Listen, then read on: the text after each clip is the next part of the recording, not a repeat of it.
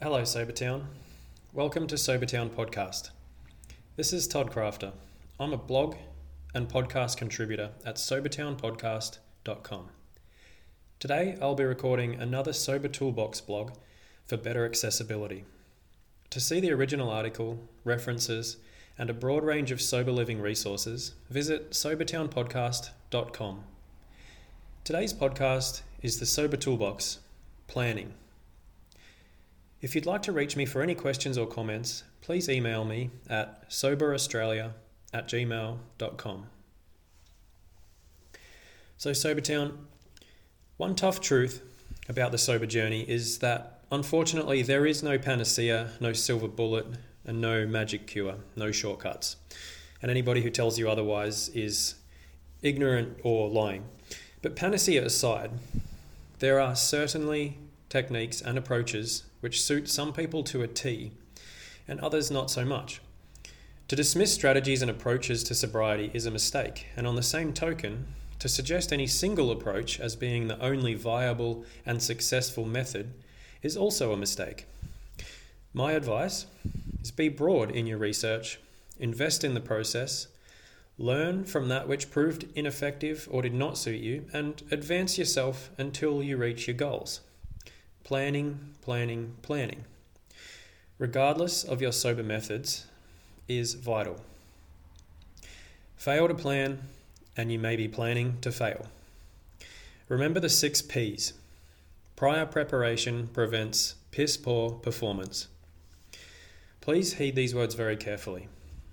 You need to plan your sobriety. You need to plan in depth and in detail and you need to have an ability to adapt as you progress and learn what does and does not work. What triggers you, what helps you, who helps you, who does not help you, and everything in between.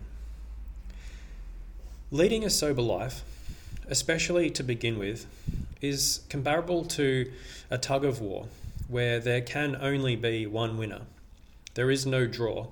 And it will be you and an alcohol free life, or it will be alcohol.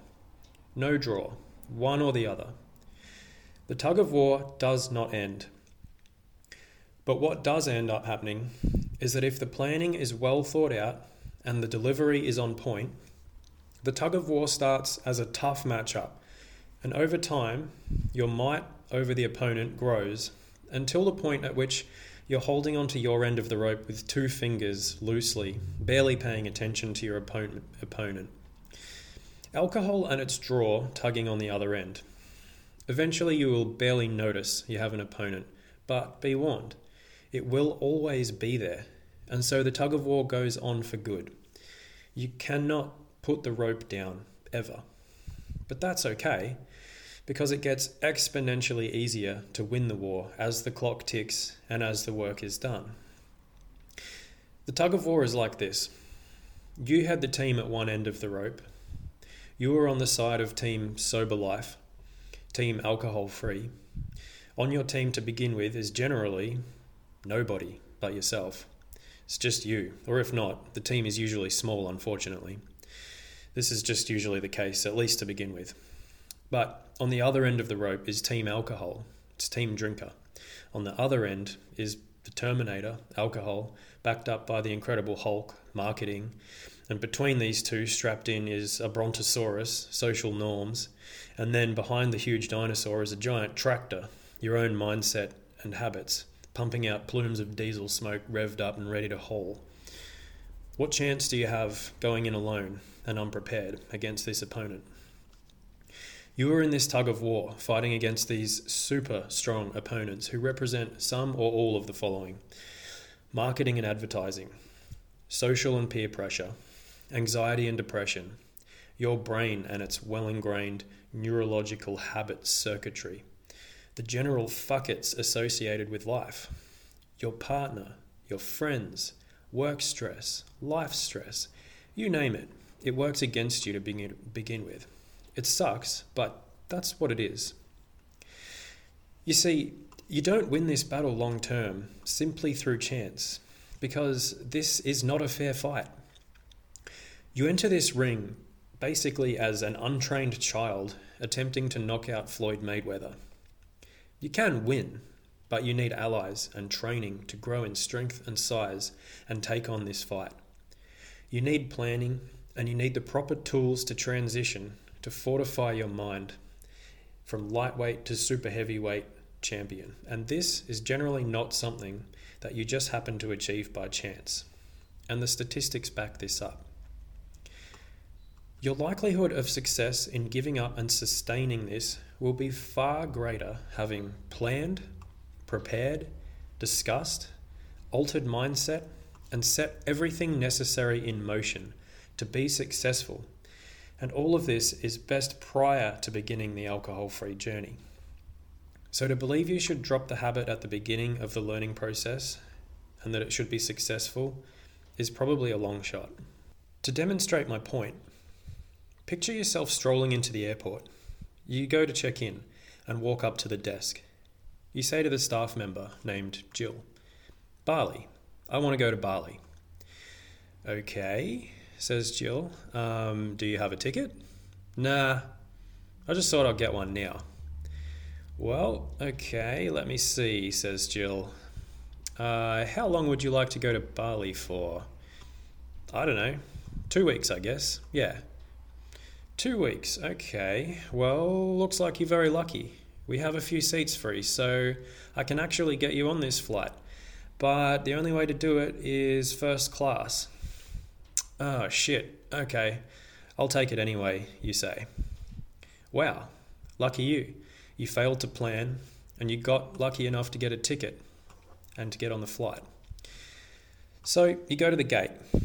You did not have anything but a backpack with a few bits and pieces in it. You board. You make it all the way to Bali. So what now? You get off, and the heat hits you like somebody has a hairdryer in your face. You came wearing thick, long sleeved clothing. Holy crap, it's hot. You don't even have cooler clothes. You walk to the airport and you see a man selling singlets, but you have no cash. You didn't exchange any rupiah, so you give that a miss and you keep sweating it up in your jumper. You reach the gate and you see John, the official. John says, Passport, please.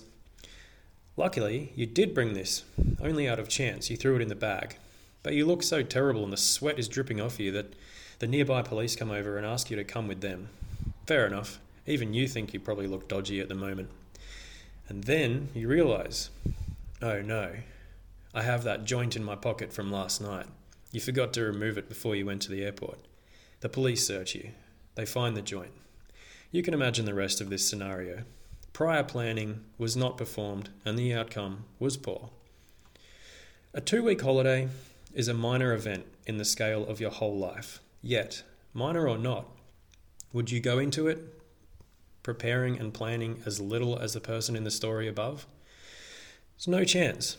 You would meticulously plan flights, transfers, money, accommodation, clothing, and everything else.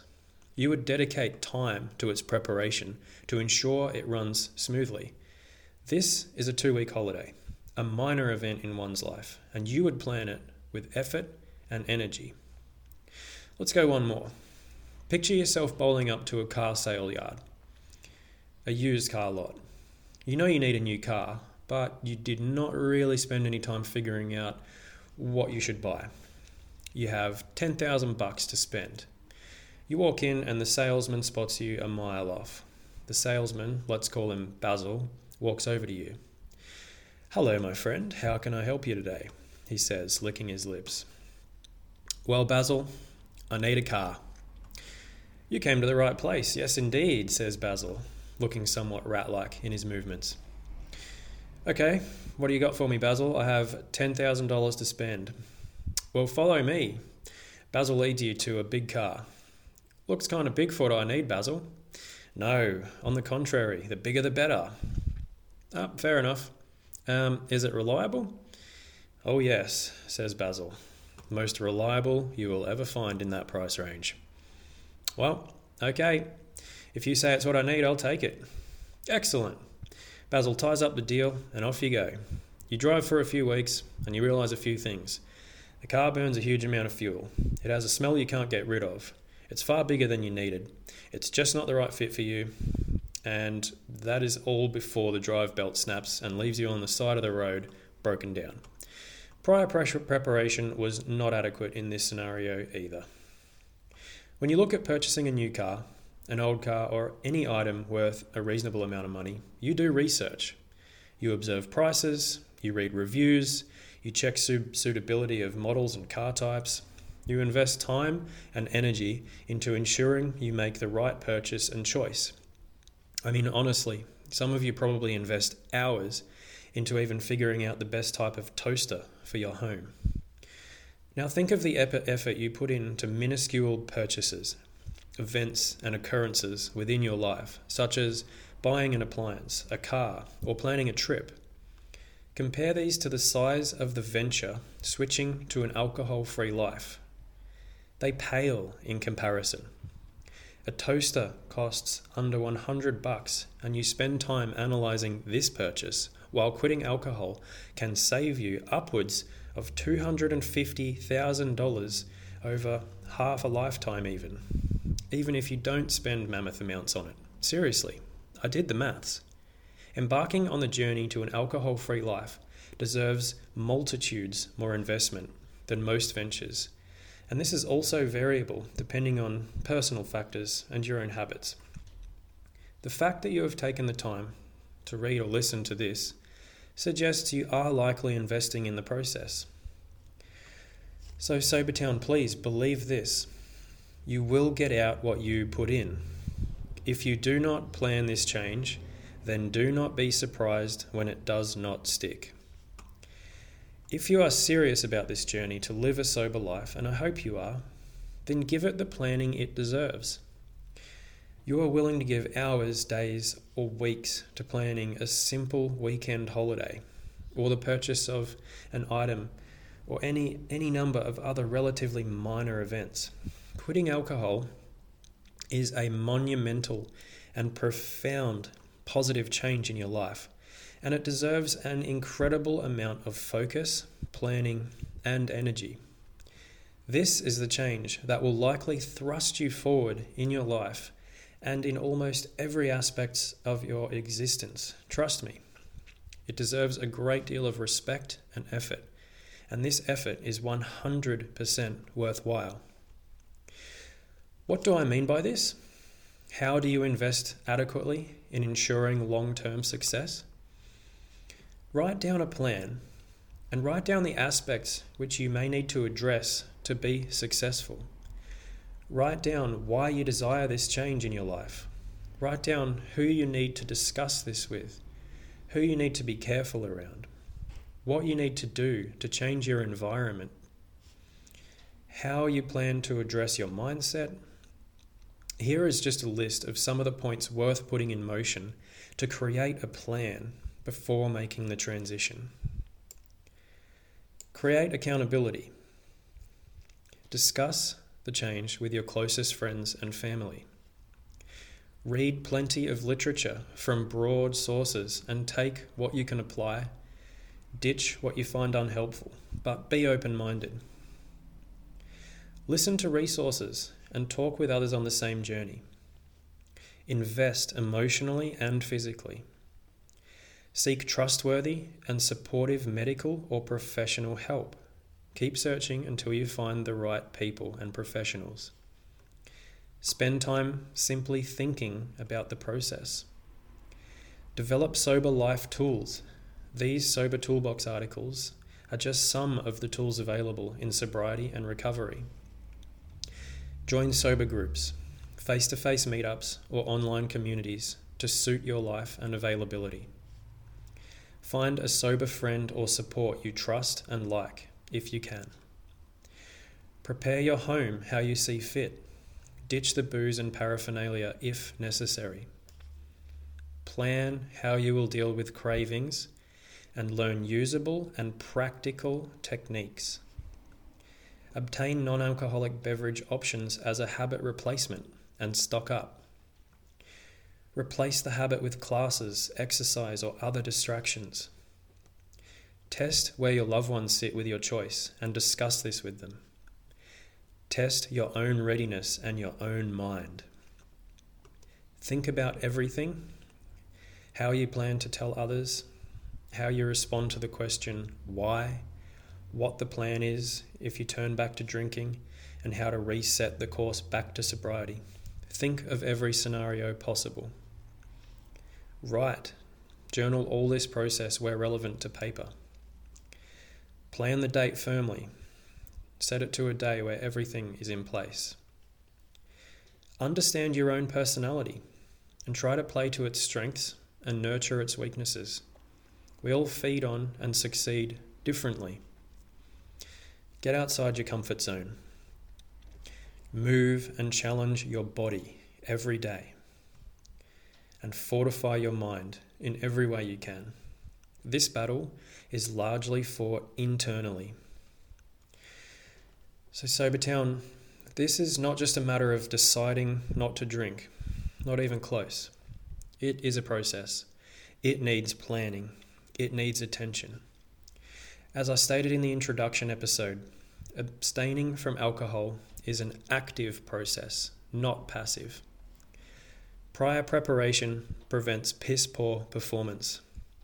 So plan it, Sobertown. We're all with you. Thanks, Sobertown. I'll catch you later.